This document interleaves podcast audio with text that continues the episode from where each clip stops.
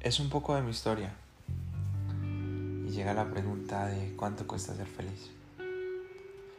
Eso hace que yo regrese muchos años atrás y me acuerde de ese niño que era rico, que tenía un padre con demasiado dinero, con poder y muchísimo reconocimiento. Un niño que se ponía la ropa de mejor marca, que si salía el último Nintendo era el primero que tenía que tenerlo, que podía estudiar en los mejores colegios de la ciudad, que vivía una vida en sueños.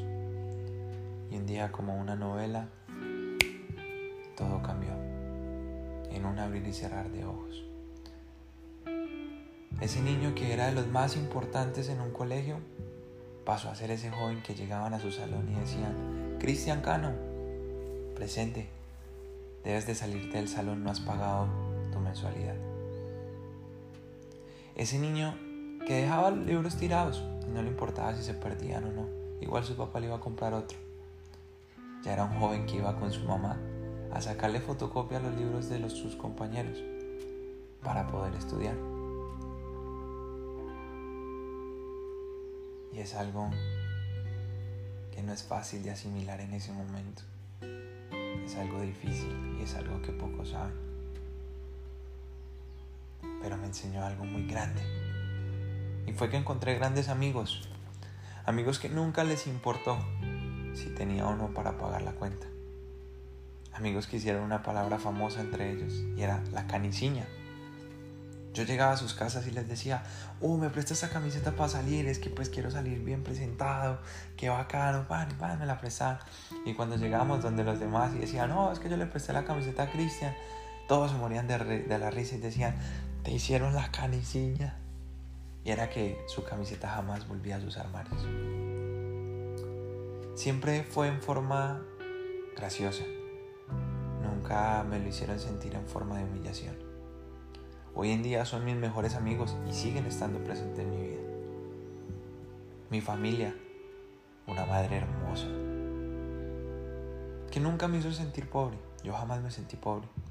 Hacia mi alrededor hubiera personas con muchísimas cosas mejores que las mías. Jamás, jamás crecí con envidia o con rabia de por qué yo no lo tenía. Esa madre me hizo sentir orgulloso de lo que era y feliz de lo que tenía. Esa madre me enseñó a sentir y a ser la mejor persona en ese momento. Un padre, un roble, que la vida no ha sido capaz con él, que lo ha arrodillado un par de veces, pero él vuelve y se levanta y demuestra que sí se puede. Ese que ha llegado a esos lugares donde nadie ha creído y donde la misma vida le dijo que no podía, él ha estado allá. Ese hombre que aún sigue demostrando de que esté hecho. Y quizás la mujer más importante, mi abuelita, que yo no le digo abuelita, le digo mamá. La persona que me crió, que me enseñó todos mis valores, que me enseñó a ser lo que soy hoy en día. Esa persona que se le desborda ese amor por los ojos cuando me ve. Ese amor puro e incondicional que siento yo por ella. Y me pregunto, ¿cuánto me ha costado ser feliz? Me ha costado estar al lado de esos verdaderos amigos y nunca dejarlos. Me ha costado estar al lado de esa familia que a veces me reprocha, que a veces no me escucha y me saca unas rabias inmensas, pero que me dice las cosas en la cara y que así me duelan, muchas veces tienen la razón. Tú que estás escuchando esto, ¿te has preguntado cuánto cuesta tu felicidad? Si quisieras vender tu felicidad, ¿cuánto pagaría alguien por ella? Creo que nada, porque es tu felicidad. Pero si tú quisieras comprarla, ¿te alcanzaría tu dinero? ¿Por qué no te miras a un espejo y sonríes? Y te preguntas cuánto te costó sonreír. Los sueños se cumplen cuando aquellas personas que van detrás de ellos van felices. Los infelices solo reprochan, solo se comparan. Nada los satisface, nada los llena. Por eso hay que ser feliz para cumplir sueños, es el primer paso. ¿Por qué no vas? Vamos, vamos, vamos, vamos y luchemos por eso. Vamos, que no es imposible. Vamos, que no importan las condiciones en las cuales estemos, se puede.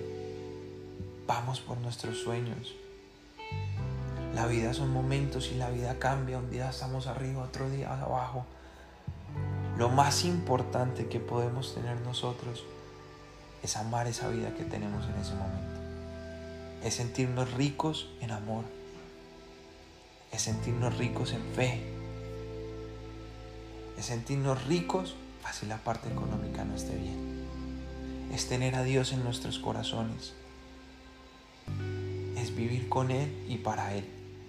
Eso nos hace ricos y eso nos hace cumplir sueños. Ese niño que pasó a joven, hoy quizás ya es una persona más adulta, que es profesional en lo que tanto soñó serlo. Y no solo eso, que ha logrado llegar treinta veces más lejos de lo que algún día soñó, que ha logrado alcanzar metas increíbles. Es ese joven que le está hablando. Ese soy yo, el que muchos de ustedes han visto por redes, pero quizás esta historia no la sabían y es lo que quiero. Espero que me disculpen, sé que no es un podcast muy bien elaborado, es mi primer podcast, es la primera vez que hago esto. Les prometo que los siguientes capítulos vendrán mucho mejores, con mejor calidad, con todo. Vendrá ontología, vendrá motivación, vendrá risas, vendrán muchas cosas que quiero que ustedes estén ahí presentes. Gracias, gracias, gracias por escucharme. Solo les deseo buenas vibras a todos.